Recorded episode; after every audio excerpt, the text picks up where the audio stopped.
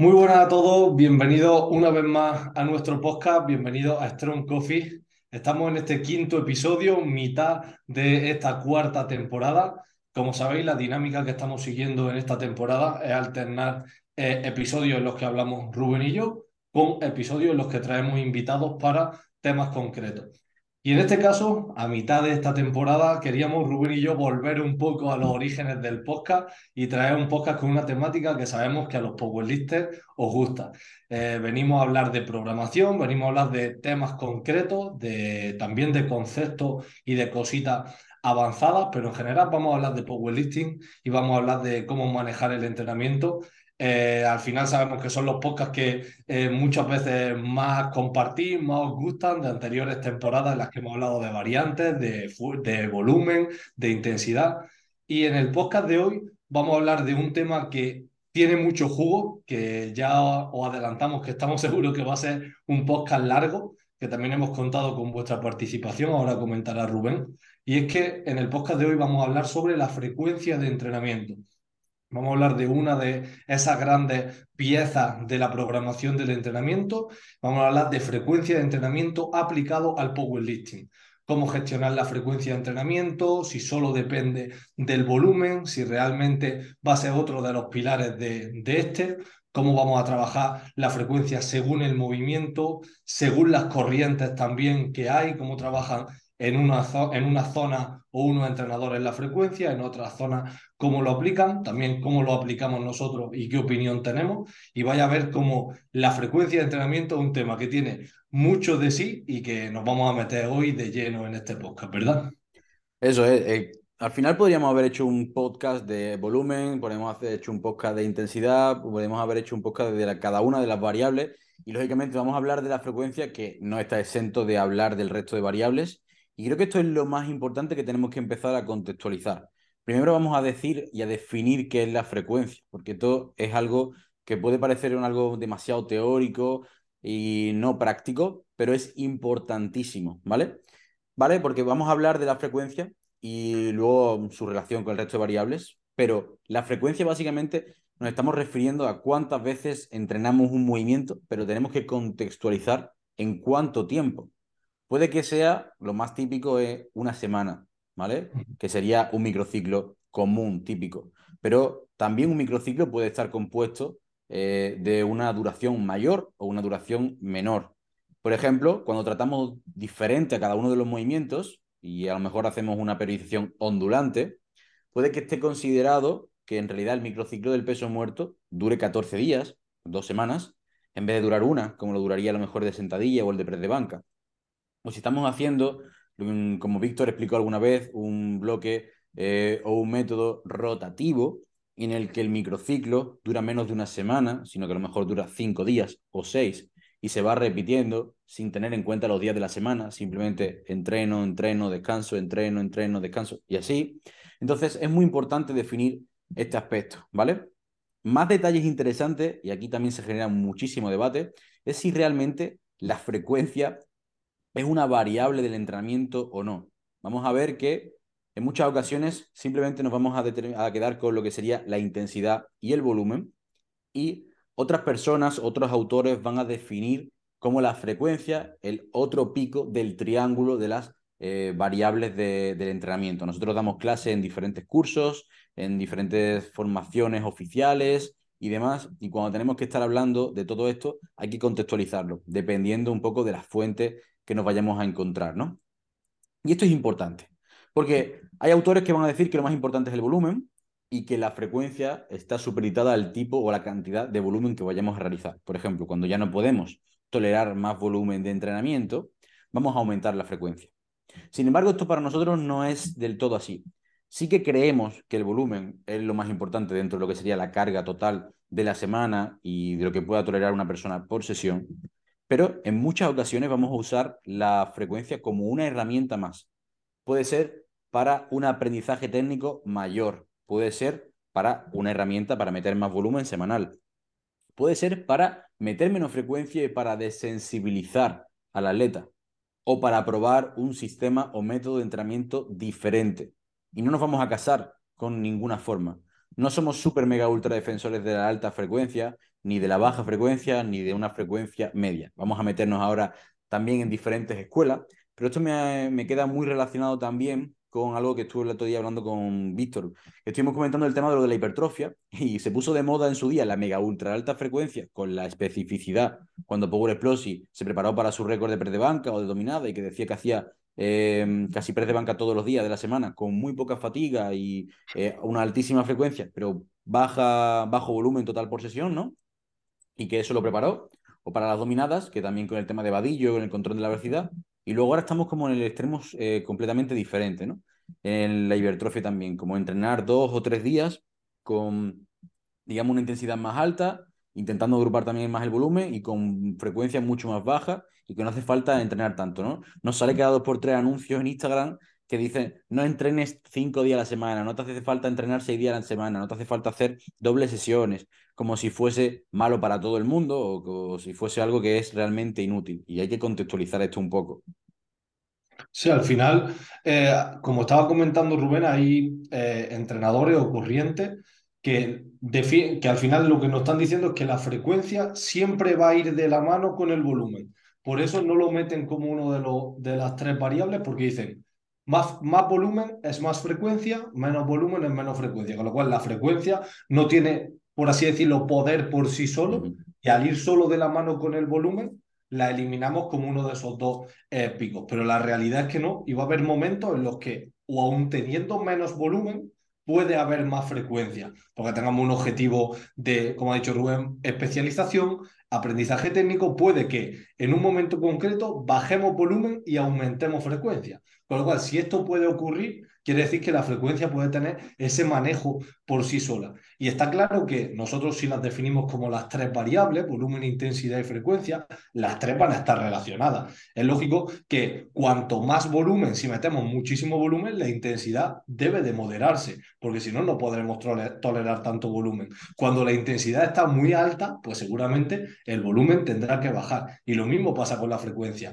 Es verdad que va muy relacionada con el volumen y que en la gran mayoría de los casos a más volumen, lo óptimo es más frecuencia para repartirlo mejor, pero no tiene por qué ser siempre así. Por eso eh, las tres deben ir relacionadas y por eso ese triángulo que se va moviendo según tiramos de una u otra, pero que las tres se relacionan, pero sí la vamos a definir como una variable aparte, esa frecuencia de entrenamiento, y vamos a ver cómo las altas frecuencias tienen sitio, eh, entrenar mucho tiene sitio y cómo eh, desde el el desconocimiento, no vemos como hay atletas en otros países que son capaces de entrenar mucho más de lo que creemos. Yo muchas veces cuando eh, he subido momentos de la temporada en los que he entrenado cinco veces el pre de banca y he subido pre de banca el lunes, pre de banca el martes, pre de banca el miércoles, mucha gente me ha escrito, ¿Cómo es posible que hagas tres días seguidos pre de banca? No tiene sentido que hagas tres días pre de banca. Entonces, eso es a lo que queremos dar respuesta que la realidad es que en la mayoría de los casos se utilizan frecuencias medias, porque por eso de que en el término medio está la virtud, la realidad es que para la mayoría es lo que funciona y que esas frecuencias medias, ni alta ni baja, es lo que funciona para la mayoría, pero vemos como hay momentos y hay atletas en los que tanto las bajas frecuencias, pero también las muy altas frecuencias tienen sitio y desde luego dan resultados. ¿no? Vamos a contextualizar un poco y creo que vamos a hacer un pequeño repaso así, por lo menos breve, de cómo ve cada uno de los sistemas su frecuencia de entrenamiento, porque como sabéis existen muchas escuelas y es importante conocerlo y aprender de todas, y sus pros y sus contras. Vamos a empezar de lo básico. Víctor, ¿cómo trata la frecuencia de entrenamiento eh, los rusos? Empecemos, por ejemplo, por lo conocido, por lo clásico, por Sheiko, y luego vamos a ir profundizando un poquito. ¿Qué hace Sheiko, por ejemplo, con el respecto a la frecuencia? ¿Lo consideraríamos una frecuencia alta, media o baja? Hombre, yo creo que dentro de todas las que vamos a ver, no creo que las denominemos como altas, porque ya vamos a ver que hay más altas, pero sí nos quedaríamos con una media alta, ¿no? Sí, una media alta sumado con un volumen alto, ¿no? Exactamente, al final va un poco de la mano, ¿no? Como tira con un volumen alto, pues si la corriente, eso tenemos que tenerlo en cuenta, ¿no? Corrientes de muy alto volumen, lo normal es que la frecuencia pues, sea media alta. No existe ninguna corriente que sea muy alto volumen y muy baja frecuencia, porque sería algo un poco kamikaze, ¿no? Alguna hay, como veremos de los rusos, pero es una cosa. Sí, es verdad, pero es súper. Como ha dicho Víctor, kamikaze, de método de supervivencia, ¿no? Que más que se llamaba. Sí, sí, sí, Vale, entonces, Pero sí, nos quedaríamos con una frecuencia media alta, por la parte así más rusa clásica, ¿no? digamos que trabaja normalmente, o se le conoce por tres días a la semana, y entrenar con, ya sea con una tostada o con un sándwich, ¿no? En cada uno de los días. Y normalmente, eh, digamos que aunque tengan tres días, a lo mejor hace sentadilla el lunes y el, y el viernes, por poner un ejemplo, y eh, va a trabajar en realidad no frecuencia 2, sino frecuencia 4, porque hace el lunes y el viernes dos sentadillas. Sentadilla, banca y sentadilla, y a lo mejor el miércoles hace banca y peso muerto, y a lo mejor el viernes hace de nuevo sentadilla, banca, sentadilla, por poner un ejemplo, ¿no? Y esto también lo puedo aplicar a la inversa con el press de banca, pero al final, aunque parezca que está entrenando solo dos días a la semana sentadilla, en realidad es como si fuese una frecuencia 4. Por eso decimos que es una media alta, ¿vale? Y eso es una forma interesante y curiosa de cómo trata la frecuencia Sheiko con pocos días de entrenamiento a la semana, una frecuencia media alta y un volumen alto. Y ya vimos en el podcast, hablando de ello, que en algunos casos que si va aumentando esos días de entreno, Uh -huh. lo que hace es dividir eh, ese volumen y la frecuencia es un poquito mayor, pero suele mantenerse, suele ser una frecuencia que se mantiene y se divide un poquito más eh, en la semana, pero al final es eso, una frecuencia media alta. Tenéis un podcast en el que hablamos de, de toda esta corriente. De Exactamente. Luego tenemos otras corrientes dentro de los rusos que incluso trabajan con una frecuencia más alta, como la que está uh -huh. trabajando a lo mejor según el bloque del momento Víctor, ¿vale? Y tenemos eh, que pueden llegar a trabajar con hasta seis días a la semana, ¿vale? Y según el momento, según el movimiento, pueden estar trabajando, como ha dicho Víctor, cinco o incluso seis press de banca y trabajar cuatro, eh, a lo mejor sentadillas a la semana o tres eh, o cuatro pesos muertos a la semana, que también son frecuencias muy altas. Sí, yo en lo máximo, sí, por ahí, frecuencia creo que cinco de press de banca, cuatro de sentadilla y tres de peso Eso es. muerto ha sido lo más alto que, que hemos metido. Pero para que veáis, aun siendo la máxima frecuencia, en ese bloque no suele ser el bloque de máximo volumen. Ya hablaremos luego de eso, Exacto. pero en el bloque de, que más volumen se hace, la frecuencia es alta, pero no es tan alta. En los bloques de más frecuencia, el volumen es un poquito más bajo, eh, para buscar que no haya tanta fatiga en cada sesión. Exacto. Luego nos podemos encontrar dentro de incluso los propios soviéticos que se diferencian. La corriente de, de donde nació los primeros entrenadores de Ucrania se les, se les conoce porque eran moderados y decía que trabajaba una frecuencia 2 de sentadilla, 2 de peso muerto, 2, 3 de press de banca, que es lo que consideraríamos una frecuencia media. Porque esto es importante definirlo. Para nosotros, cuando estamos hablando de una frecuencia baja, estamos hablando de hacer uno o, o menos de eh, un movimiento. Una frecuencia media sería de 2 a 3 eh, movimientos por semana. Y luego una frecuencia alta sería trabajar 4 o 5 y luego una muy alta, trabajar a lo mejor 6, ¿no? Aquí lo que nos podríamos encontrar, y hay la frecuencia muy alta por el tema de las dobles sesiones. Pero así es como podríamos de forma general encasillarlo, porque baja sería eso, una o incluso 0,5 por trabajarlo cada dos semanas o cada nueve días en el microciclo, como pueden eh, haber hecho a lo mejor en algún peso muerto, que hablaba también Konstantin Konstantinov, o levantadores muy, muy fuertes, ¿verdad? O la escuela, o algunos levantadores rusos, como la Malanichev, que eh, metían microciclos más largos y hacían un movimiento cada 10 días. Exacto. Es decir, la frecuencia no es tampoco 0,5, pero tampoco es 1, es algo intermedio. Cada 10 días se hace el movimiento, tanto sentadilla como peso muerto, con lo cual eh, la frecuencia es muy baja porque además ni lo juntan. Desde una sesión a la otra pasan muchísimos días eh, Y estamos hablando de, de, levantadores rusos también, pero una sí. cosa tenemos que diferenciar. No es como han entrenado en sus primeras etapas deportivas o etapas intermedias, cuando estamos hablando de los levantadores más fuertes del mundo, con, digamos, química y con una federación especial, con una regla, un reglamento especial, y ellos ahora entrenan dos o tres veces a la semana nada más, y entrenando a lo mejor un día sentadilla, el otro día el peso muerto, después cuando le volvería a tocar la sentadilla, a lo mejor hacen la, el peso muerto, vuelven a hacer el press de banca y así cambiando eh, un poco, digamos, la, la dinámica y entrenando menos de lo que se piensa, pero con mayor volumen en realidad relativo por sesión para lo que estaríamos acostumbrados. Por Exacto. lo menos para el movimiento de competición, ya que trabajan muy específico. Es lo que comentábamos algunas veces en la élite, que ya lo único que tratan es mantener esos picos de rendimiento. Exacto. Esto es muy famoso también, por ejemplo, en no solo Manichev, sino Lille Bridge, que algunos lo sonarán también. Y bueno, recientemente Bruno, eh, atleta también que ha estado con nosotros, eh, ha estado trabajando con. con. Zahir. con eh, coño, que no me Zahir. sale ahora. Sí, Zahir. Con Zair, que no, que no me salía. Y lo ha estado viviendo también. Es algo que también Julio nos había contado en su día de, de Manichev y demás cuando estuvo en alguno de sus cursos. Luego podíamos progresar en lo que sería la historia del entrenamiento, la historia de la periodización. Y nos vamos a encontrar que lo que se puso de moda eh, después del sistema soviético ruso técnico, eh, también mismo sistema de lo que sería China, Cuba y demás, fue la alta intensidad con la alta frecuencia y muy bajo volumen del método búlgaro, el famoso método búlgaro que muchas personas han intentado también eh, replicar en lo que sería en el, en el powerlifting. ¿Y en qué consistía? Pues bueno, básicamente en trabajar alrededor del máximo todos los días. Entonces harían una frecuencia ultra alta, prácticamente como si estuviesen haciendo, aplicado el power SBD todos los días, ¿vale? Y una vez a la semana un test máximo, a lo mejor el viernes, pero el resto de días mínimo iban a tocar el 90% de su RM, siempre, ¿vale? Esto puede ser algo que no nos entra a la cabeza, pero que hay personas que sí que han probado. Hay muchas formas de hacerlo, muchas formas de adaptarse a esta frecuencia. Y es una de las cosas que eh, hemos hablado y comentado en nuestra formación para los, los entrenadores de nuestro equipo, que se quedaron bastante alucinados de cómo ir poco a poco con diferentes estrategias adaptándote a esta alta intensidad o a esta alta frecuencia y luego combinarlo todo. Y es un método que puede parecer extremo, pero que hay personas que responden muy, muy bien a la alta intensidad y que además tiene algunos beneficios que no nos encontramos normalmente con esa alta frecuencia en otros sistemas.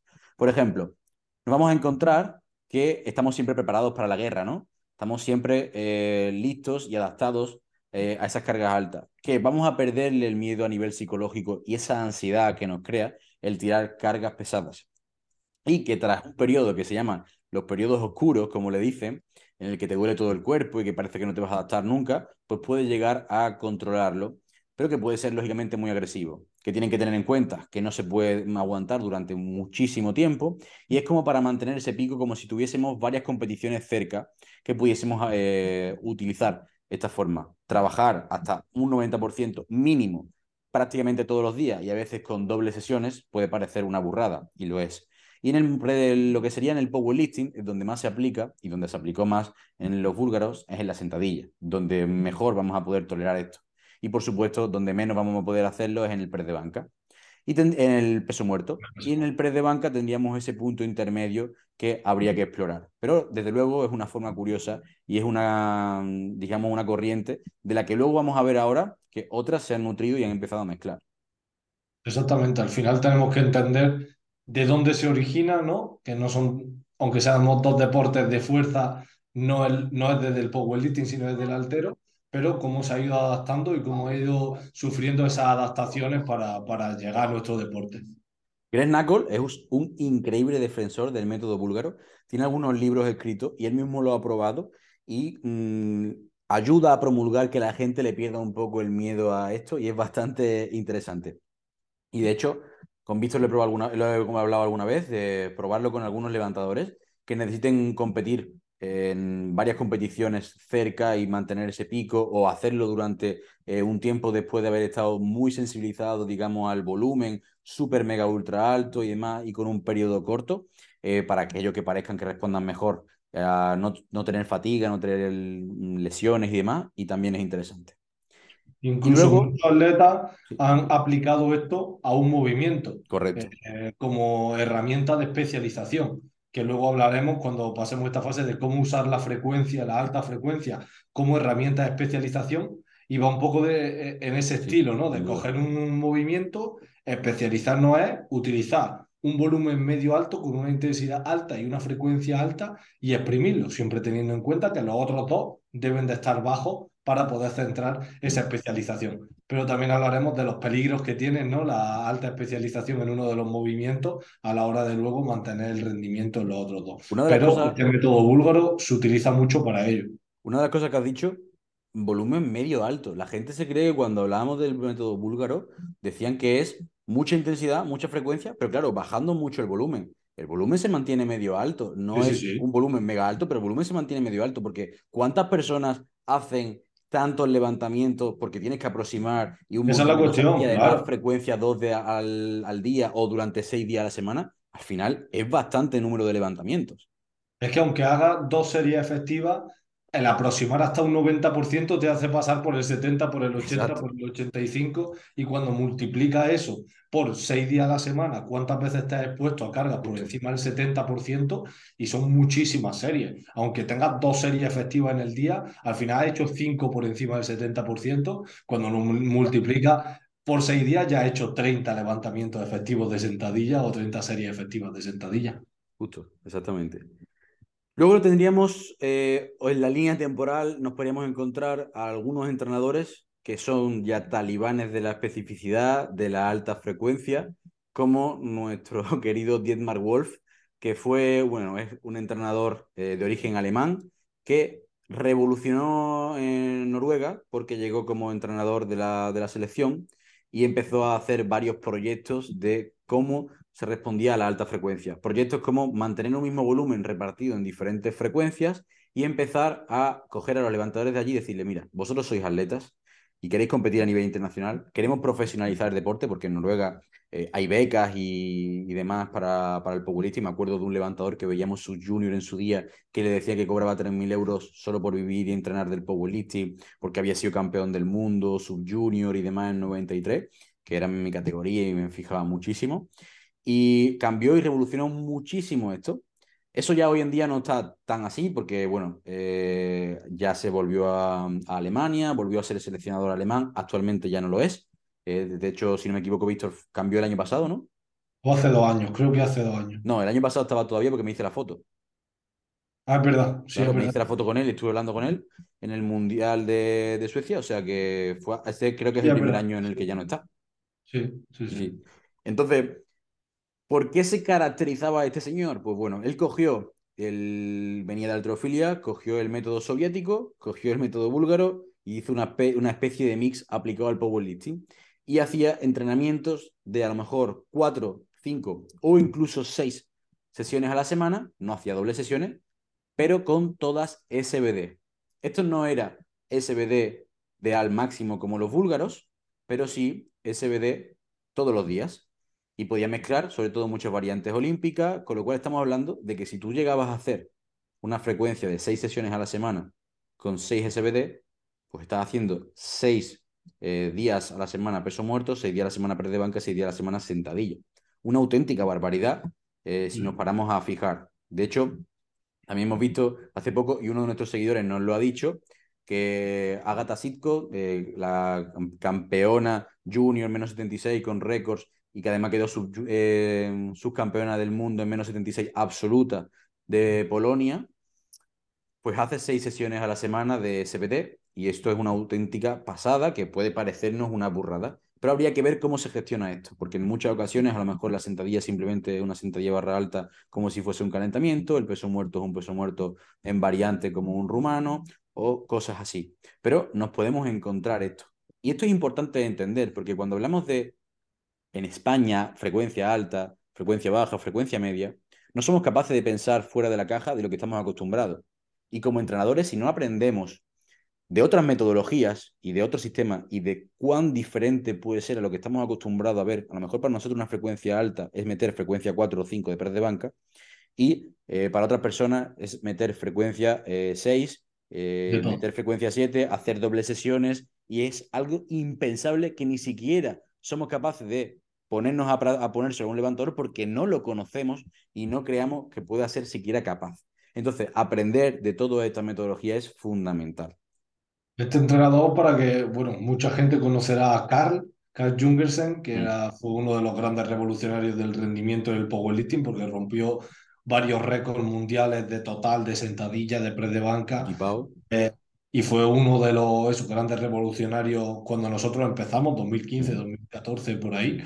Eh, y luego eh, de todas las, como decíamos, de toda la selección, porque en estos países, sobre todo en Alemania, tenéis que entender que el seleccionador es el que entrena a los atletas que van a los internacionales. Mm. Eh, al ser atletas, eh, por así decirlo, de alto rendimiento a nivel, a nivel nacional, tienen que pasar por el entrenamiento del, del seleccionador y, y yo estuve hablando con el atleta que competía en Alemania en menos 120 y el día antes de competir estaba haciendo su SBD porque tenía alta frecuencia y estaba haciendo esa sesión SBD y el día antes había hecho otra sesión SBD. Es decir, la propia semana de competición, los dos días antes de competir hizo dos sesiones SBD, es verdad, súper ligera, pero él me lo comentó que trabajaba sin apenas accesorios y con esa súper alta frecuencia, es verdad que moderado en cuanto a volumen e intensidad, pero lo que hablábamos antes, cuando multiplicas todo por 6, al final el volumen es altísimo. Aunque tú veas una sesión y digas, bueno, tampoco es para tanto. Cuando hagas esa sesión seis veces a la semana, durante muchas semanas ya me dices si, es para tanto o no es para tanto. Exacto. ok, pues como vemos, diferentes formas, diferentes frecuencias.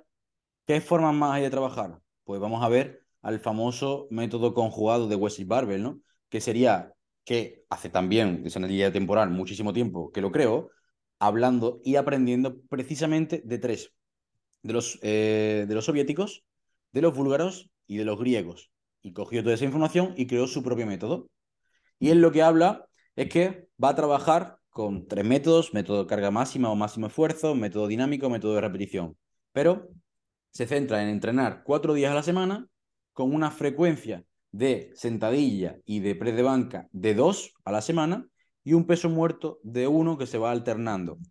¿Esto qué quiere decir? Pues bueno, que a lo mejor hace su sentadilla el lunes máxima y el jueves o el miércoles va a trabajar el día dinámico. Entonces está trabajando súper pesado un día y otro día cometiendo el volumen que no metió el día uno.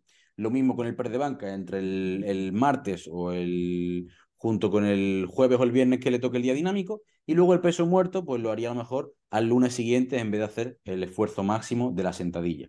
Entonces estamos hablando con una frecuencia media baja que va a trabajar de forma general, una intensidad siempre muy alta el día principal y luego el volumen lo mete en un día secundario. Otra forma completamente diferente de lo que se había visto hasta ahora. Su nombre de método conjugado no hace referencia únicamente a cómo divide el trabajo pesado, el trabajo dinámico, el trabajo de repetición, sino también a cómo va mezclando todos los ejercicios sin un orden, como dice algunos en teoría, aunque sí que lo tenía, eh, para los días de esfuerzo máximo que iba rotando semanalmente, aunque esto no empezó así al principio, pero es otra forma completamente diferente y que también he probado. He probado con mis propios levantadores, con una adaptación, en el que a lo mejor en vez de meter el trabajo de esfuerzo dinámico, lo metía con un volumen tradicional, normal y corriente, pero sí el día de esfuerzo máximo, trabajar súper pesado hasta un máximo de RP 8-9, con variantes como sentadilla con la safety, sentadilla con la speeder, sentadilla con pausa, sentadilla frontal, y ir rotándolo en vez de cada semana, cada dos semanas, y lo he probado con muy buenos resultados en algunos y también con una nueva adherencia o sea, un estímulo completamente diferente a lo que estamos acostumbrados para aquellos levantadores que a lo mejor lo combinan con otras modalidades, otras disciplinas y también les gusta poder retarse y tener sus RM en diferentes variantes. Aquí veis, ya, bueno, ya hemos cruzado el charco, ¿no? Hemos ido de la parte de Europa a, vamos a hablar ahora de los americanos, empezando por el y Barbell, pero aquí veis cómo eh, en este caso la frecuencia no va de la mano con el volumen. ¿Cómo no es que diga, vale, tengo ocho series y las tengo que repartir en dos días. Pues hago cuatro y cuatro. No, estáis viendo como hay un día que se orienta a la intensidad y un día que se orienta más al volumen. Y la frecuencia es una forma de gestionar estas variables y que van las tres de la mano. No va de la mano sí o sí con el volumen de entrenamiento, sino eh, cómo se utiliza de otra forma, porque no es una forma de repartir el volumen de forma equitativa, ni, ni mucho menos, sino que se dividen, eh, por así decirlo, los, estímulos, dedicando un día a un estímulo y otro día a otro, estímulo diferente con una frecuencia más bien bajita, como, como ha dicho Rubén.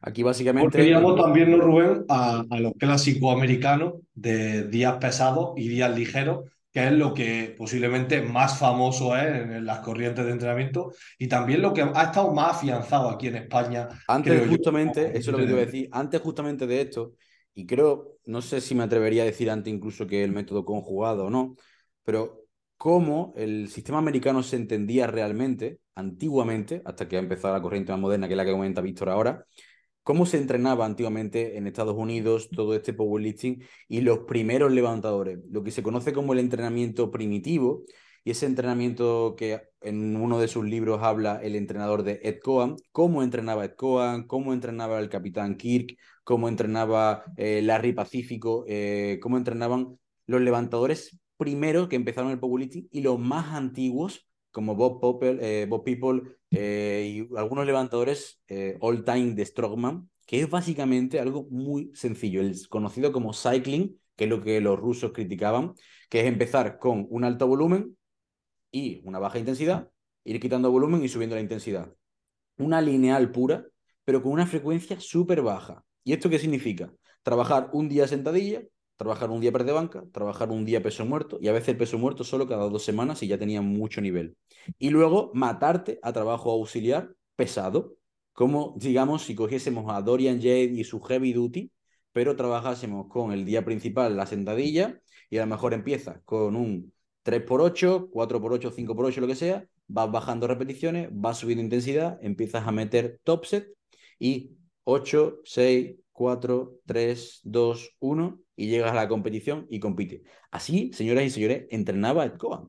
Y esto es algo que no conoce la gente. Y es algo súper básico y súper rudimentario. Pero cuando sois levantadores súper pesados, cuando sois levantadores con mucha masa muscular, con ya un cierto nivel y eh, que además no tenéis disponibilidad para hacer sesiones de entrenamiento muy largas, perdón, eh, muchas veces a la semana, y no tenéis esa frecuencia disponible, así es como se entrenaba. Mucho volumen por sesión y a lo mejor poco a poco quitándolo hasta subir la intensidad.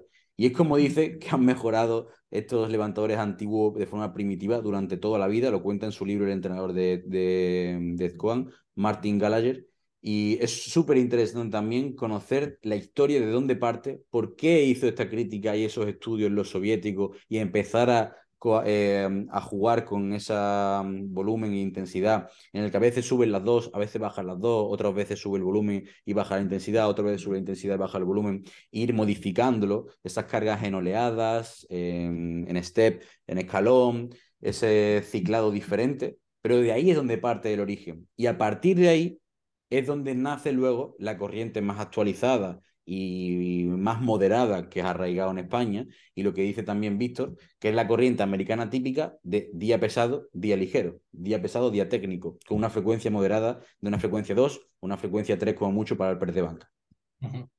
Al final ahí es de donde más también nos nutrimos al principio, porque era lo más conocido cuando empezamos en blog, en, en y tal también muy de la mano de Lane Norton, que en aquella época eh, estaba dándolo mucho a conocer, y consistía en eso, un día el día pesado de la semana, se juntaba mucho sentadilla con peso muerto, los press de banca con el torso por otro lado, y lo que decía Rubén, o cinco, cinco días de entreno, de los cuales tres eran torso y dos eran piernas con sentadilla y peso muerto, o cuatro y eran dos y dos, y de ahí es donde eh, sin duda más ha nutrido y es la la metodología de entreno como más neutra, ¿no? Es, difícil que te vaya bien, es difícil que te vaya mal porque tampoco es muy... A, Cubre lo básico. Tiene mucho riesgo, es muy básica, lo normal es que funcione con resultados buenos a la mayoría de personas, también principiantes, porque es una metodología muy neutra. El volumen se reparte de forma más o menos equitativa.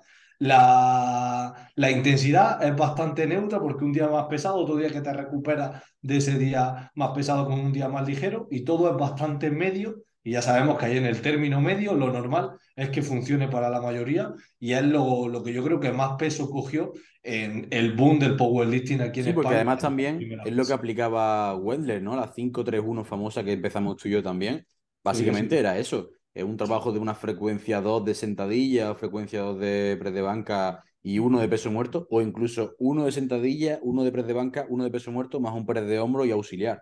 Que al final, ¿por qué nos hicimos tan fuerte al principio en sentadilla, precisamente, y un poco relativamente también en peso muerto, pero no tanto en el press de banca? ¿Y por qué en España se dice que hay tan mal press de banca y luego fuera hay unos press de banca más buenos? Pues yo creo que un poco va por esto, tío. Yo creo que un poco va por la línea de dónde ha nacido, la, dónde ha, caído un poco esto y ese miedo que se le tenía al principio la frecuencia, que luego ya lo quitó un poco Power Explosive y se fue realmente al otro extremo, y que en otros países, se veía que los movimientos de alterofía trabajaban con más frecuencia y el press de banca lo habían hecho también. Entonces los soviéticos y todos los que son un poco de los países del este y del norte nórdico, pues le daban un poquito más de tralla a esto. Y la idea es que aquí en España, un poco de esa corriente americana, de lo que llegaba de la revista y demás, que era un poco más neutro, trabajar el press de banca con una frecuencia 1, nosotros podríamos haber tenido mucho mejor press de banca a día de hoy, estoy segurísimo, si no hubiésemos hecho esas 5-3-1 welder solo con una frecuencia 1 o 2 en, en press de banca cuando empezamos, seguro. Y también porque era pues, un entrenamiento eh, muy de también de, de culturismo, muy de power building, muy híbrido. Básico y hipertrofia. Hemos nacido con ese entrenamiento de power building, no tanto con un entrenamiento de power mm. más puro, ¿no? Más, más extremo, más centrado en la técnica, sino que la forma de entrenar era un poco más bestia. Sin duda, además no le prestábamos tanta atención, por ejemplo, a la técnica, ni muchísimo menos del peso muerto, por ejemplo, que es lo que peor llevábamos tanto tú como yo al principio un poco. Eh, no le prestábamos esa, esa atención o buscábamos la variante que corrigiese esto. Por eso hoy en día es alucinante el que empieza hoy, los pasos tan agigantados que puede dar con toda la cantidad de información que hay en redes, para empezar, y también con la cantidad de profesionales que hay que antiguamente no había. Quien se dedicaba antes en España a hacer asesoría online, el que nos entrenábamos nosotros porque lo teníamos cerca y, seguía estos métodos simplemente y jugando con todo con porcentajes y con toda esta forma, era muy, muy diferente. Sí, sí, sin duda. Aquí tendríamos esta primera fase, ¿no, Rubén? De historia. Ya sabemos cómo trabajan en cada sitio. Ya hemos visto cómo alta frecuencia no es hacer tres días a la semana sentadilla, sino que hay mucha más alta frecuencia. Y ahora vamos a ver también, y vamos a ir respondiendo también a algunas de vuestras dudas, de cómo aplicar la frecuencia en diferentes casos. Yo creo que lo primero sería hablar de eso, de alta frecuencia que no vaya de la mano con alto volumen. ¿Cómo usar la alta frecuencia con la técnica? Que creo que es algo muy curioso que mucha gente le extraña de ver de gente que no está metida en el powerlifting y no entiende el hecho de por qué ha hecho tres días a la semana press de banca y solo ha hecho dos, tres series cada día. Pues para eso, júntalas en un día y haz ocho series en un día y no los tienes que dividir en tres días. ¿Qué beneficios nos va a dar un mismo volumen, separarlo en más días, mejor que juntarlo en menos días? Ese mítico volumen alemán, ¿no? Que se veía del 10 por 10 que luego progresó a ser 5 por 10 más 5 series de accesorios y que luego se fue dividiendo en, oye, trabaja un día un poquito más... Luego se fue dividiendo en una DUP, una periodización diaria ondulante de un día de más de fuerza, un día más de potencia o, ligero y un día más de, hipertrofia, ¿no? Y cómo jugar poco a poco cada vez con más frecuencia de, entrenamiento y fue un poco, al final yo creo que la programación de hoy en día ha sido mezclar el origen de esos días ligeros, pesa, eh, pesado, ligero más una diaria ondulante con la mezcla del RPE y orientado un poco por bloque y, mezclarlo un poco y fusionar un poco todo, todo esto, ¿no? Entonces, eso ha sido un poco lo que nos ha hecho llegar hasta, hasta los días de hoy. Entonces, eh, lo que vamos a tener en cuenta es que eh, de normal eh, sabemos que un, mayor, un volumen en un día tiene un límite. Cuando ya llega un punto en el que si hacemos más series, se entra en ese denominado volumen basura, que es que ya no le sacamos tanto partido a esa serie. Uno, porque a nivel muscular tenemos fatiga, a nivel neural tenemos también fatiga y también porque a nivel atencional no le vamos a sacar el mismo partido. No nos vamos a concentrar igual, no vamos a ser igual de técnico en cada, en cada serie. Entonces llega un punto, que esto depende de cada persona, pero que hay unos ciertos márgenes de a partir de cinco o seis series por movimiento ya en un día, caemos en picado. Entonces, cuando llegamos a un volumen es mejor dividirlo en, más días.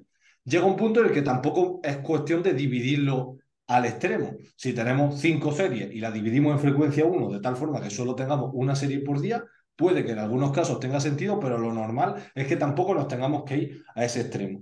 Pero eh, el dividirlo en más días nos va a permitir que vamos a poder centrarnos mejor en cada uno de los días y ese volumen le vamos a sacar mejor partido, porque vamos a estar más descansados, más centrados técnicamente y posiblemente vamos a poder utilizar una mayor intensidad. De hecho, está estudiado eso, más carga. que funciona a nivel de campana.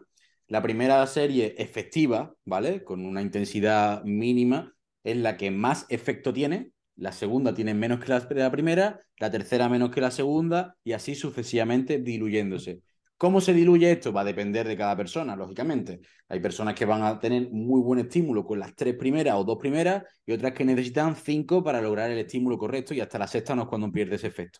Y esto va a depender muchísimo también de cómo se relaciona con la intensidad, porque hay gente que dice que el volumen basura es trabajar con un RPE de, por debajo de 6 o trabajar RPE 6 ya no es suficiente estímulo y sin embargo a lo mejor hay personas que sí que responden suficientemente bien a esto. Y esto tenemos que tenerlo en cuenta, porque eh, eso que se dice de volumen basura mm, hay que tener en cuenta que la fuerza, no la hipertrofia que es una adaptación, sino que la fuerza no solo es eh, dependiente de la intensidad, sino que a veces es volumen dependiente. ¿Esto qué significa?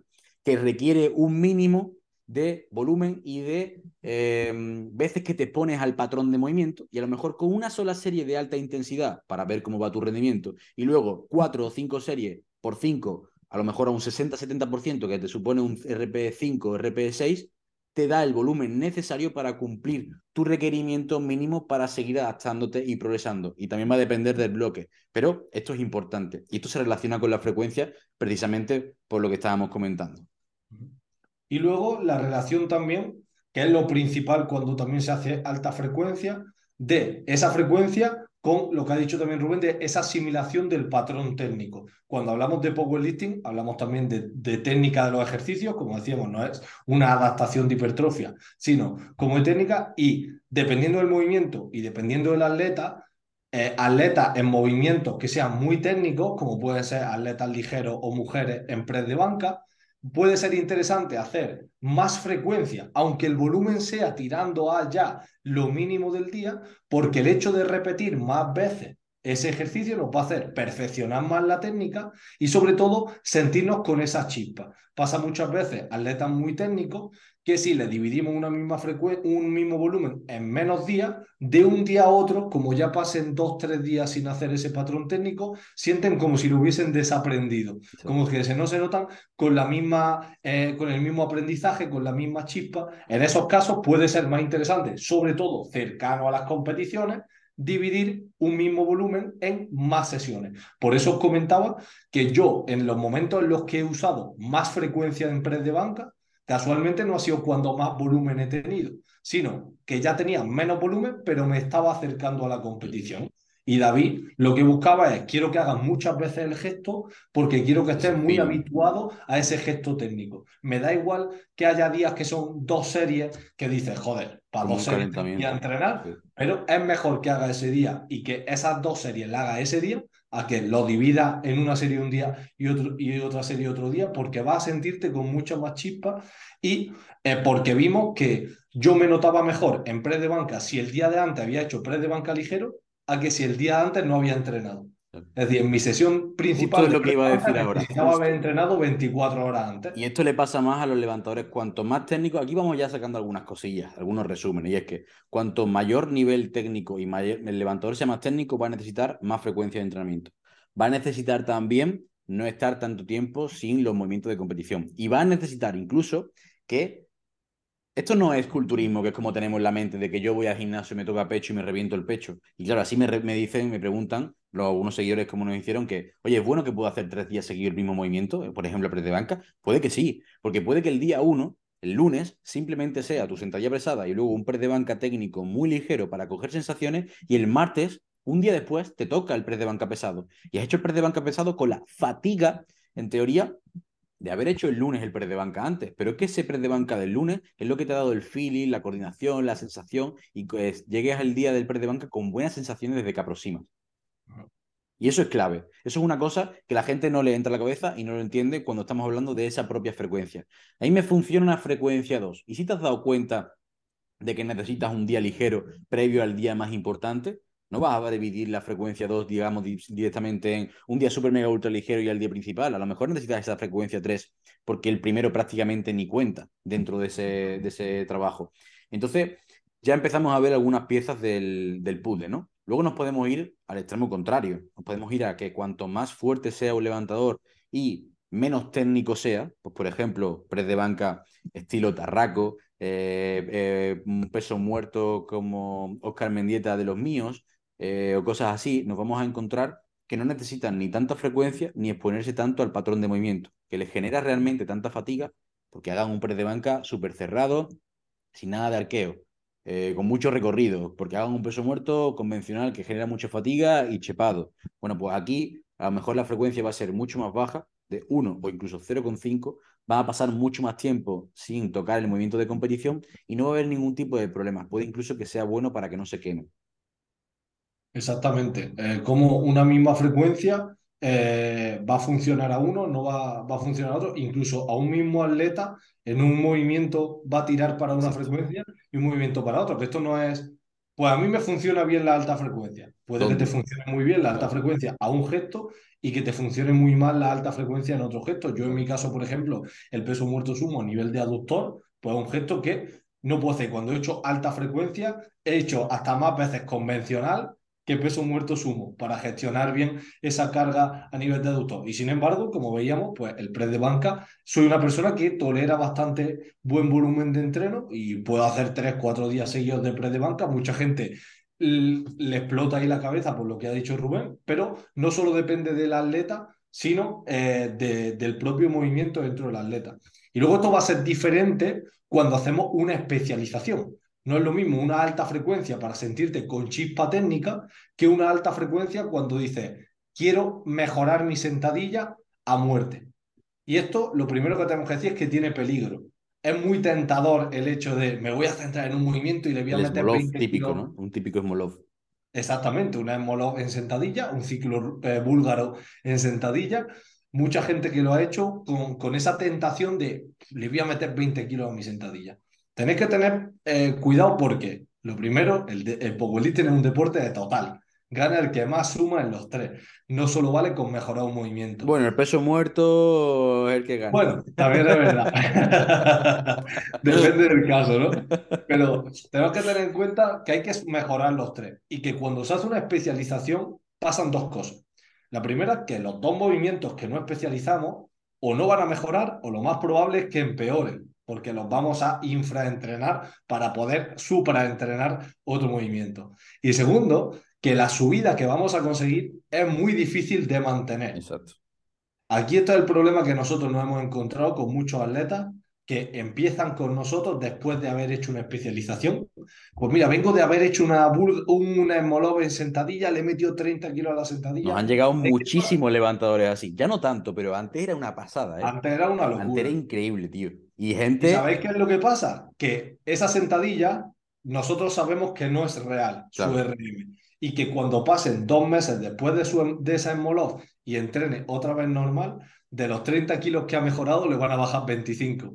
Y para poder mejorar, mantener ese nivel de sentadilla cuando volvamos a meter los dos, la cosa va a cambiar, el atleta se va a rayar, van a aparecer molestias. Entonces tenemos que tener muchísimo cuidado con las especializaciones porque nosotros estamos hartos de verlo, ya como dice Rubén menos, porque ya es verdad que casi nadie hace una esmoló, pero cuando empezamos, que todo el mundo hacía los entrenamientos que había en internet gratis y tal, eh, nos llegaba mucha gente que después de hacer una especialización, lo que pasaba es que su total empeoraba. Había mejorado uno de los movimientos, pero con la compensación de después y con lo que le habían bajado los otros, la realidad es que como powerlifter era peor powerlifter que antes de hacer la esmola. A eso se le llama, eh, bueno, se llama de muchas formas, pero se le llama la tumba del volumen, la mentira del volumen, y como habéis visto, la especialización hay muchas formas de hacerla. Puedes hacerla mediante un método búlgaro por intensidad, por un Smolov mediante volumen, pero la realidad es que el resumen es meter mucho estímulo en poco tiempo.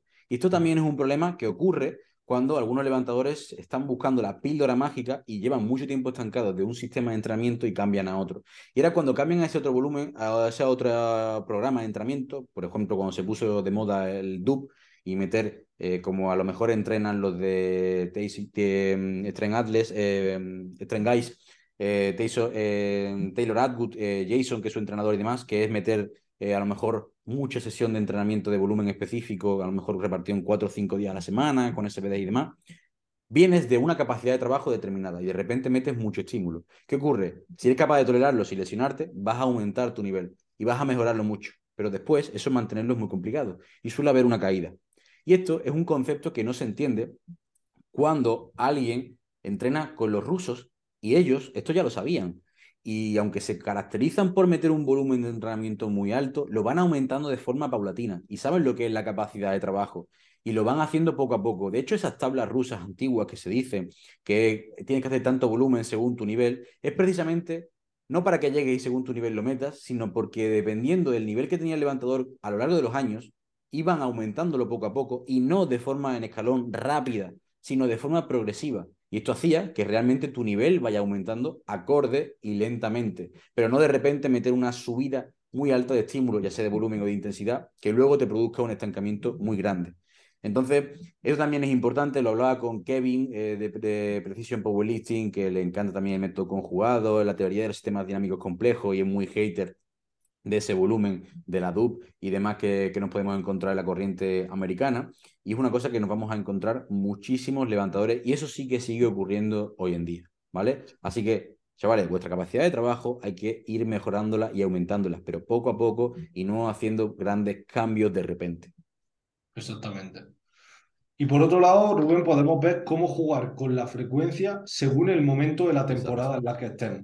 Mm, ya hemos visto que la frecuencia puede ir de la mano con el volumen, puede ir asociada al perfeccionamiento técnico, a la fatiga también que genere según el movimiento, según el levantador, a usarla para una especialización en un movimiento u otro, pero también podemos jugar con la frecuencia según el momento de la temporada que estemos y unir la frecuencia con especificidad versus variabilidad. Como lejos de, la competición vamos a una frecuencia, conforme se acerca la competición vamos a usar una, otra frecuencia que, atención, puede ser mayor o incluso puede ser menor. Puede que una frecuencia que tengamos en off-season la aumentemos conforme se acerque la competición o la bajemos conforme se acerque la competición, ¿verdad? O incluso usar la, la variabilidad para generar mayor frecuencia. A lo mejor una persona no tolera X frecuencia de un patrón de movimiento como es sentadilla, eh, barra baja, pero sí como el patrón general de la sentadilla, simplemente con una variante.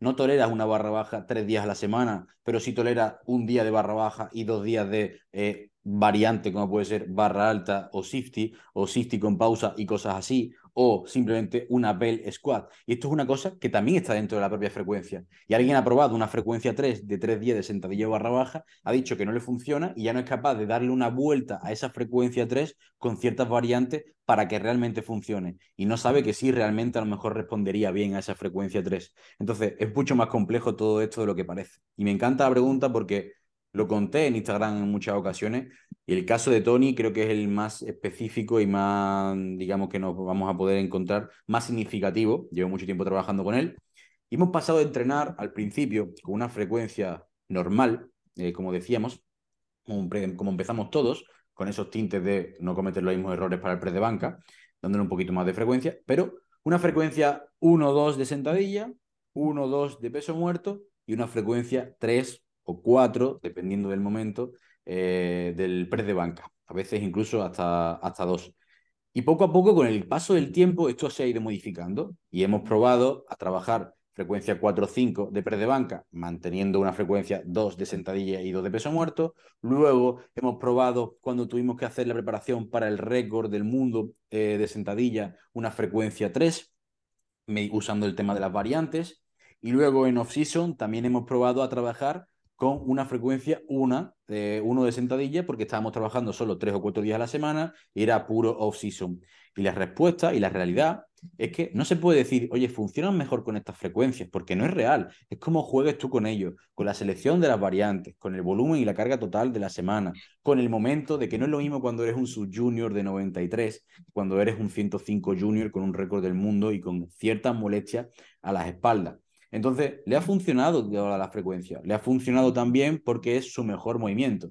Y tenemos que tener en cuenta que cuando eh, un movimiento es muy bueno y responde muy bien a él, tienes mayor abanico y mayor margen de error. Cuando tu movimiento es peor, es verdad que necesitas hilar un poco más fino, pero sigue habiendo margen, sigue habiendo formas de jugar con esto.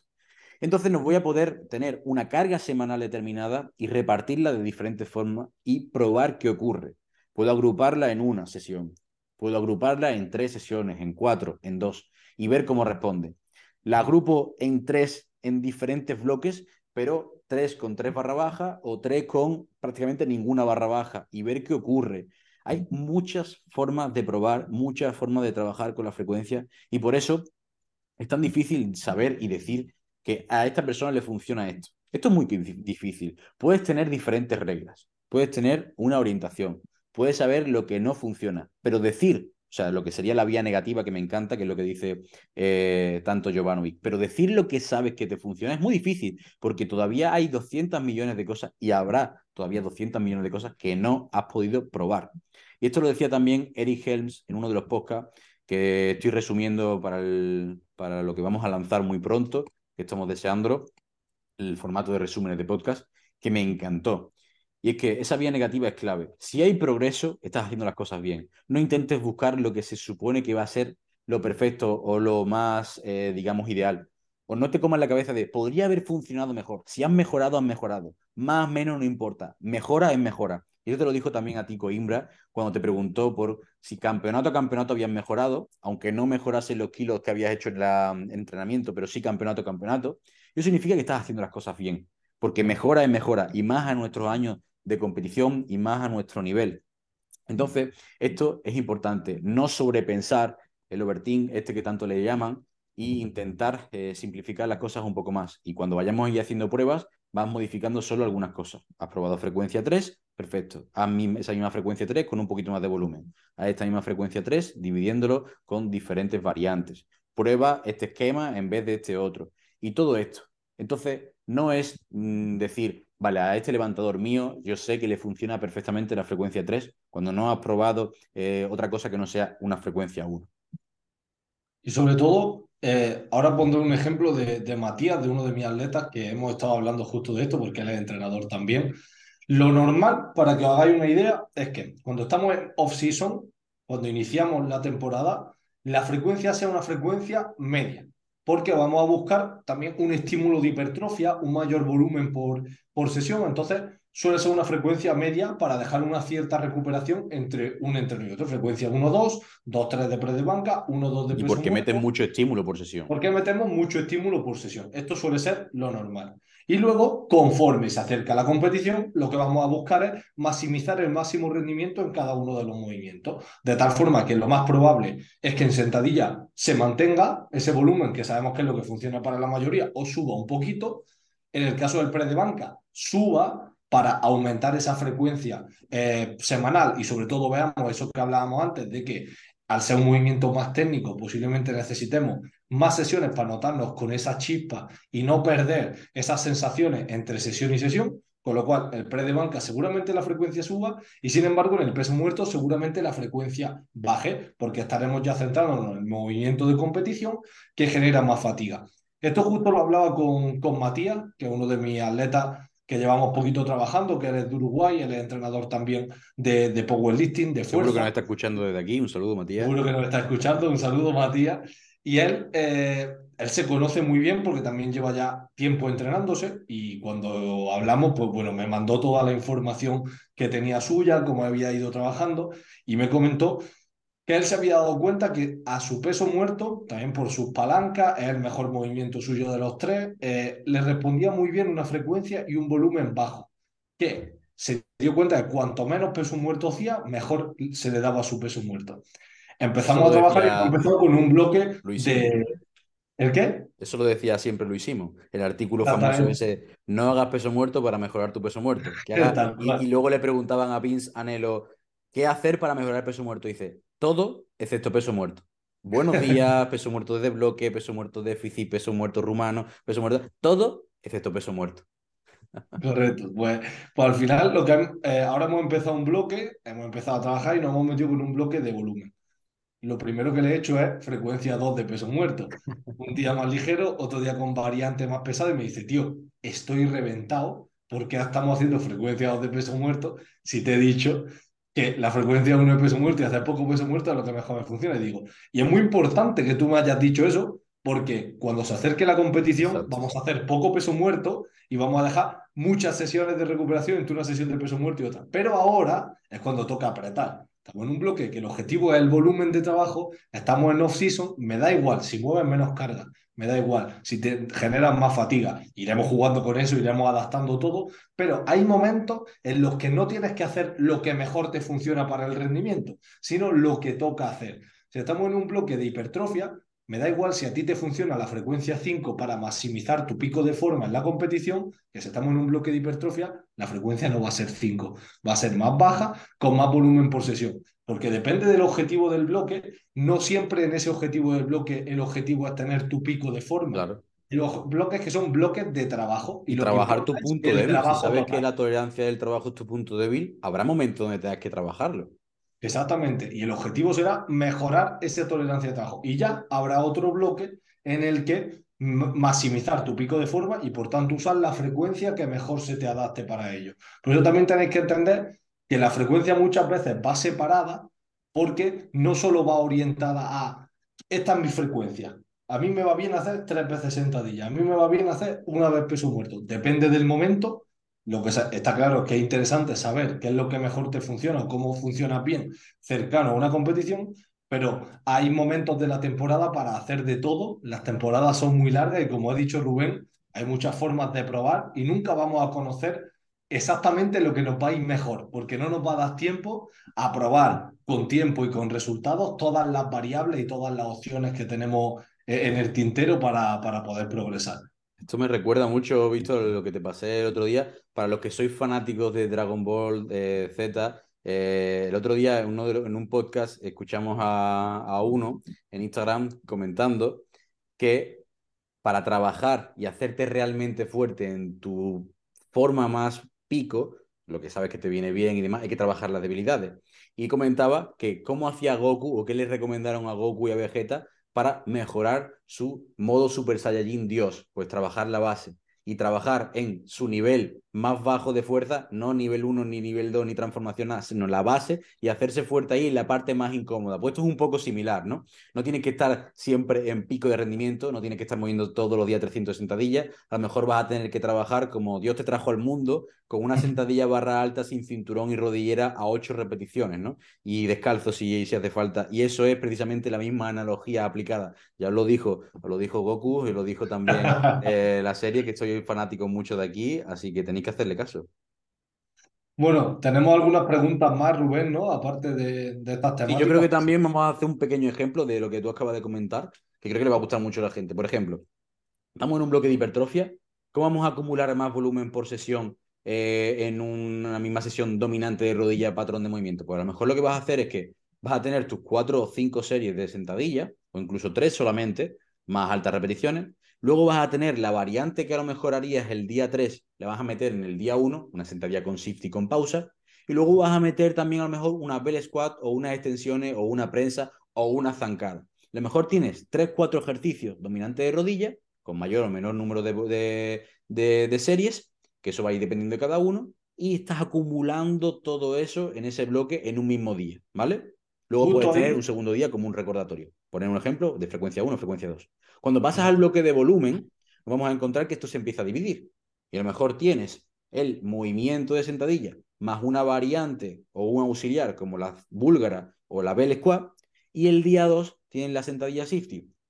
Y luego además tienes un día 3 que ha añadido extra con la sentadilla en tempo o con pausa de barra baja para la técnica. Y puede ser un ejemplo de cómo lo, divides. Y un día tienes el, principal más un auxiliar y luego tienes dos días con variante o un tercer día del movimiento de competición ligero.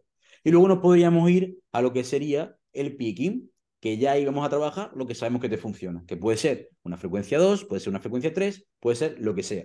Con auxiliares, sin auxiliares, con más movimiento de competición que lo metas el día principal de competición, luego el día de, una variante con pausa, luego un día ligero, como sea, o porque tengas que meter la SIPSI de nuevo para mantener la salud de tus hombros. Y ahí vamos a saber afinar, porque ya sabemos más o menos lo que hemos probado que pueden mejorar. Pero a la hora de crear esa base es donde puedes experimentar un poco más y donde menos errores puedes cometer es en la hora de crear el picking. ¿Ok? Y es un ejemplo perfecto de cómo podríamos dividir esto de la frecuencia a lo largo de una preparación eh, completa.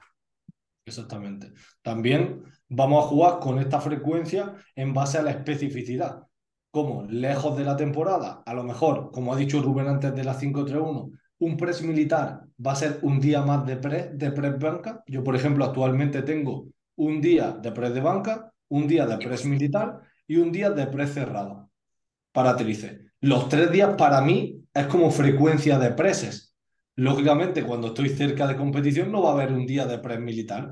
Esa misma frecuencia, conforme se acerque la competición, cada vez será más específica. Como eh, eh, podemos jugar con eso. Un día, hemos hecho buenos días. Ese día puede ser un día de peso muerto. Frecuencia de bisagra de cadera aunque sean buenos días que ni estemos trabajando agarrando una barra, sino que la barra está encima de nuestra cabeza. Y cuando se acerque la, competición, la frecuencia será más específica para peso muerto. Y esto es un ejemplo claro de cómo, lejos de competición, podemos aumentar la frecuencia del peso muerto. Pues haciendo un día peso muerto eh, desde bloque o rack pull y otro día buenos días, hemos conseguido hacer dos días peso muerto y a lo mejor cerca de competición, un día peso muerto de competición y solo un día a la semana. Jugar también eh, esa frecuencia con la especificidad lejos y cerca de la, de la competición. He puesto algunas preguntas eh, que pudieseis dejarnos en Instagram, así que para cerrar el podcast de hoy vamos a responder de forma rápida a una ronda de las más interesantes que tengo por aquí. Así que algunas de ellas es como Enrique nos pregunta la relación entre la frecuencia de entrenamiento y la aparición de dolencias articulares. Y esto es algo muy común.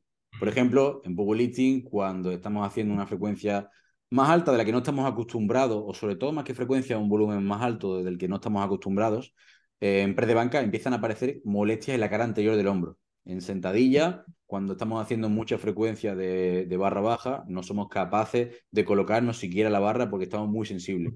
Entonces, si lo que queremos es realmente priorizar esta frecuencia, vamos a buscar estas variantes que nos permitan mantener esta frecuencia al principio mientras nos vamos adaptando. Entonces, si las molestias aparecen en la rodilla, por poner un ejemplo, cuando meto más frecuencia de sentadilla, voy a meterme en mi movimiento principal de competición y luego las variantes van a ser orientadas a más flexión de cadera y no tan estresante de rodilla. Esto puede ser meter una sentadilla al cajón.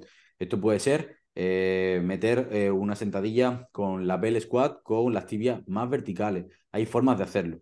Lo mismo con el press de banca. Si lo que se nos empieza a estresar es que nos empieza a estirar demasiado el pectoral porque tenemos un press de banca muy abierto y nos molesta la cara anterior del hombro, ¿qué vamos a hacer? Disminuir el rango de movimiento. Vamos a trabajar un día principal, pero luego el resto va a ser con board, con spoto, con close drift, close drift, board. Vamos a ir adaptándonos a la frecuencia porque no podemos intentar forzar la adaptación mediante la molestia, porque entonces va a caer nuestro rendimiento, no vamos a estar a gusto y es preferible trabajar con menor especificidad e ir adaptándonos a esa frecuencia que intentar forzarla con lo mejor con menor carga, porque muchas veces esa carga no va a ser lo suficientemente efectiva para que surja efecto. Entonces vamos a poder darle esa efectividad con diferentes variantes. Y sobre todo tener en cuenta que la progresión de, como su nombre indica, tiene que ser progresiva. No podéis pasar de frecuencia 1 a frecuencia 4, que pasa muchas veces es que me duele, digo, normal, estaba haciendo un día pre de banca y de repente has decidido hacer cuatro. Lo raro es que no te duela. Estás acostumbrado a estar siete días entre sesión y sesión y ahora solo pasa un día o, dos días. Tenemos que ir aumentando la frecuencia progresivamente, igual que el volumen, igual que la intensidad. Todos los cambios deben de ser progresivos, si no, está claro que van a hacer aparecer molestias, sobre todo en los movimientos del power principales que al final son movimientos forzados. El pre de banca, el arco, el rango de movimiento, la sentadilla barra baja por la posición, el peso muerto sumo, son movimientos que a nivel articular requieren una adaptación. Otra pregunta es, ¿qué hacer tras un bloque de alta frecuencia, alto volumen y moderada intensidad? Que es justamente lo que hablábamos anteriormente. Y lo primero que tenemos que hacer es analizar el contexto, que esto es lo que la gente no lo hace. No es lo mismo que terminemos de competir después de haber hecho eh, todo este bloque de entrenamiento con este sistema para generar mucho estímulo, por ejemplo, y que nos viene bien competir sin tocar altas intensidades, que no es lo normal. Si tenemos un off-season, vamos a reintroducir todo esto poco a poco y sin prisa. Pero si lo que tenemos después es una competición o tenemos que seguir rindiendo, no podemos hacer una carga de trabajo muy baja de repente, porque lo que va a hacer es que nuestro rendimiento caiga. Si esa carga de trabajo que venimos haciendo, de ese alto volumen, esa alta frecuencia, de repente pasamos a un extremo por completo, lo mismo que decíamos anteriormente de pasar de, un volumen normal a un volumen súper alto, pues a la inversa, lo mismo, nuestro rendimiento va a caer. Si lo vais a hacer porque necesitáis un cambio por completo por vuestro estilo de vida, por trabajo, por lo que sea, intentar mantener el volumen eh, medio de forma general y cuando termines el primer bloque, que seguramente tu rendimiento haya caído, reintroduce otro bloque con ese mismo sistema. Porque ahí es cuando vas a empezar a estar adaptado más o menos a ese entrenamiento y no de venir del extremo opuesto. Entonces, no te dejes guiar por los resultados de ese primer bloque después de ese cambio radical, sino que encadenes otro bloque de forma seguida. El otro día hablaba con Víctor como en su preparación ahora, que ha sido muy inespecífica, ha hecho un bloque de hipertrofia y en el segundo bloque ha mantenido el trabajo de hipertrofia, pero ha empezado a meter tintes de un poquito más específico, como metiendo a lo mejor una pequeña single. Bueno, pues ya te empiezas a ir haciendo el cuerpo cada vez a esa especificidad y a ese modo competitivo. Pero sabemos que necesitas seguir trabajando la hipertrofia para el trabajo y asentar la categoría de peso, tiene que hacerlo, pero vamos a intentar que sea con los menores contras posibles. Siempre que tengáis que hacer un cambio, hacerlo con tiempo y darle tiempo. Por eso somos tan fan de las preparaciones largas, mm. porque nos da tiempo a estudiar bien y a ver que eh, algo realmente da resultados, tanto positivos como negativos, ya que si hacemos un bloque corto, eh, es muy fácil que la información esté contaminada porque puede que o haya ido bien, pero sea momentáneo, o lo mismo, o haya ido mal, pero sea momentáneo, siempre es progresivo. Y a mí también me gustaría aquí meter eh, otra cosa que otra ayuda que podéis tener en estos casos es meter más volumen invisible.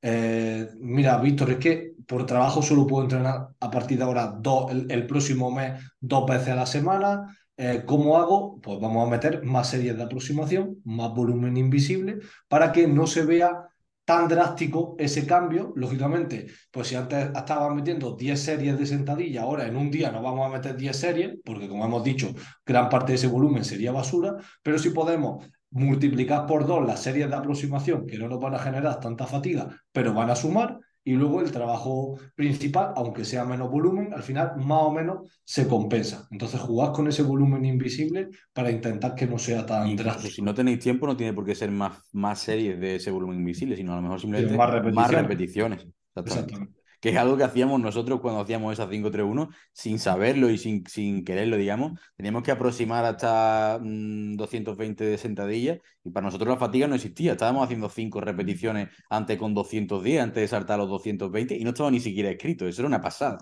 Y luego la, yo siempre me acuerdo de esa época de cómo hacíamos las bajadas. Y es que si teníamos, nosotros en aquella época siempre hacíamos ANRAP. Entonces, Toda la semana. teníamos una, una serie al fallo con 220, habíamos hecho 200 repeticiones antes, pero es que después decíamos, hay que descargar la barra, quitamos un disco, tiramos 180 las que salgan, quitamos otros 140 las que salgan, 100 las que salgan, y pues metíamos volumen tanto antes como después en el papel solo ponía una serie, pero en verdad nos habíamos cascado 20 series de sentadillas sin darnos cuenta. Después nos decía, nos preguntaba que por qué teníamos tanta capacidad de grindeo. ¿Cómo no vamos a tener capacidad de grindeo? Si aunque hiciésemos frecuencia baja, nos que nos recuperábamos y luego estábamos reventados, pero que estamos todo el rato con, con velocidades súper bajas, estamos súper especializados en, esa, en ese grindeo a muerte, era una pasada. Sí, sí, total. Mira, pregunta interesante. ¿Qué cambios hacer en la frecuencia para poder entrenar con una lesión? Y esto es una buena pregunta porque va a depender de la lesión. Fijaos, ahora un atleta mío, Oscar, se ha mm, sublusado el hombro y es una lesión en la que no es por un acumulo de estrés o que tenga que bajar volumen para poder recuperarse, sino que es una lesión incapacitante. Es como si no pudiese agarrar con la mano o si eh, te ha pasado una rotura de codo o cualquier cosa. No es una lesión muscular. Aquí no tenemos que intentar hacer ningún cambio, al revés. Tenemos que intentar seguir manteniendo lo que teníamos programado. Más incluso más exactamente, para compensar la falta de intensidad que vamos a poder meter. Entonces, si tenía programado una frecuencia 3 de sentadilla, le voy a seguir programando una frecuencia 3 de sentadilla. Solo que ahora las tres, los tres días lo va a tener que hacer con la safety. Un día de safety equipado, normal y un poco más pesado, otro día de altas repeticiones y otro día mm, con una variante más, más de, para mantener la frecuencia simplemente. Pero no quiero cambiar nada, quiero cambiar lo menos posible. Otra cosa sería una lesión como por ejemplo hablamos de una molestia en la cara anterior del hombro del press de banca, en el que es por una carga más alta de la que somos capaces de tolerar. Ahí sí que tengo que ajustar el volumen y a lo mejor ajustar la frecuencia para ir adaptándome poco a poco, porque no lo he hecho antes. Entonces, tengo que poner el parche ahora. He pasado de una frecuencia 1 de press de banca a una frecuencia 3-4 y me empieza a doler. Claro, el cuerpo se tiene que adaptar a esos tiempos oscuros que hablaban los búlgaros. Incluso eh, va a haber momentos en los que puede que una misma, eh, una misma molestia aparezca en un gesto y podamos compensar volumen o incluso hacer más volumen en otro gesto en el que no aparezca esa molestia. Pues, por ejemplo, me aparece molestia en el peso muerto, eh, convencional desde el suelo, pero sin embargo, si hago eh, pull, no tengo molestia porque no aparece en ese gesto. Pues, como es un gesto con menos rango de movimiento, con lo cual cada repetición tardo menos tiempo en hacerlo y me supone un rango de movimiento menor, a lo mejor tengo que hacer más volumen para compensar un estímulo parecido y poder meter trabajo en ese gesto. Entonces, esto va a depender totalmente de la, de la molestia, pero mucha gente es como, me molesta algo, voy a hacer menos. Vamos a analizarlo. Puede que no haya que hacer menos, sino lo mismo en otro gesto, o incluso puede que haya casos en los que tengamos que hacer hasta más para compensar que no podemos hacer el trabajo principal. Otra pregunta interesante es la frecuencia y solapamiento entre sesiones y ejercicios. Entre sesiones ya lo hemos comentado, ¿vale? Cómo jugar con diferentes estrategias, pero entre ejercicios es interesante también. Porque a veces estamos diciendo, oye, es que he probado una frecuencia 4 del pre de banca y no la tolero. Y te has puesto a analizarte y a partirte la cabeza a pensar qué es lo que está ocurriendo, pero en ningún momento se te ha ocurrido analizar qué estabas haciendo de sentadilla. Y esto es importante.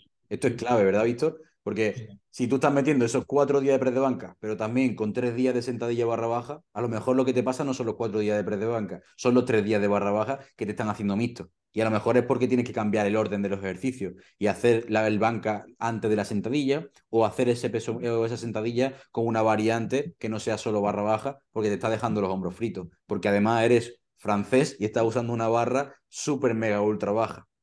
Yo el otro día eh, en la preparación anterior con Borja lo hablábamos Víctor, creo que los tres días a la semana de pre de banca es demasiado. ¿Qué vamos a hacer? Digo, hacer tres días, pero quitar un día de barra baja. y así fue. Quitamos un día de barra baja por barra alta y ya no tenía la molestia en el pre de banca porque va de la mano. Y sobre todo, la relación entre sentadilla y peso muerto. Otro ejemplo práctico para que veáis, mi atleta Seba, otro de mi uruguayo, que estamos preparando el campeonato del mundo. Él es un atleta talla mundial, gama alta en sentadilla y en, y en de banca, pero por su palanca en peso muerto es débil, tiene los brazos muy cortos. Está claro que tenemos que mejorar el peso muerto, pero sabemos dónde están sus puntos fuertes y dónde vamos a competir. ¿Qué es lo que hemos hecho?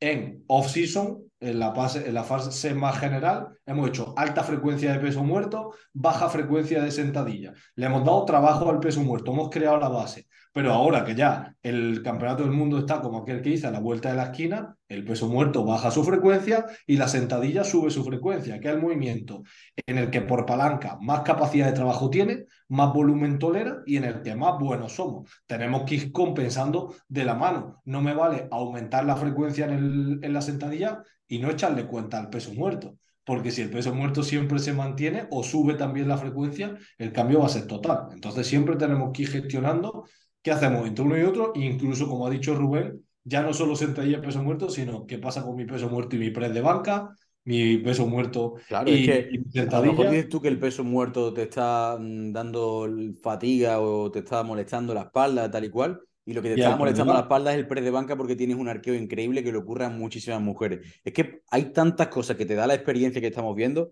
que puede ser esa interferencia entre la barra baja muy baja con la, con la sentada, con el press de banca, entre el, arqueo del press de banca con tu fatiga lumbar del peso muerto y necesitas trabajar con un Larsen o cualquier variante antes.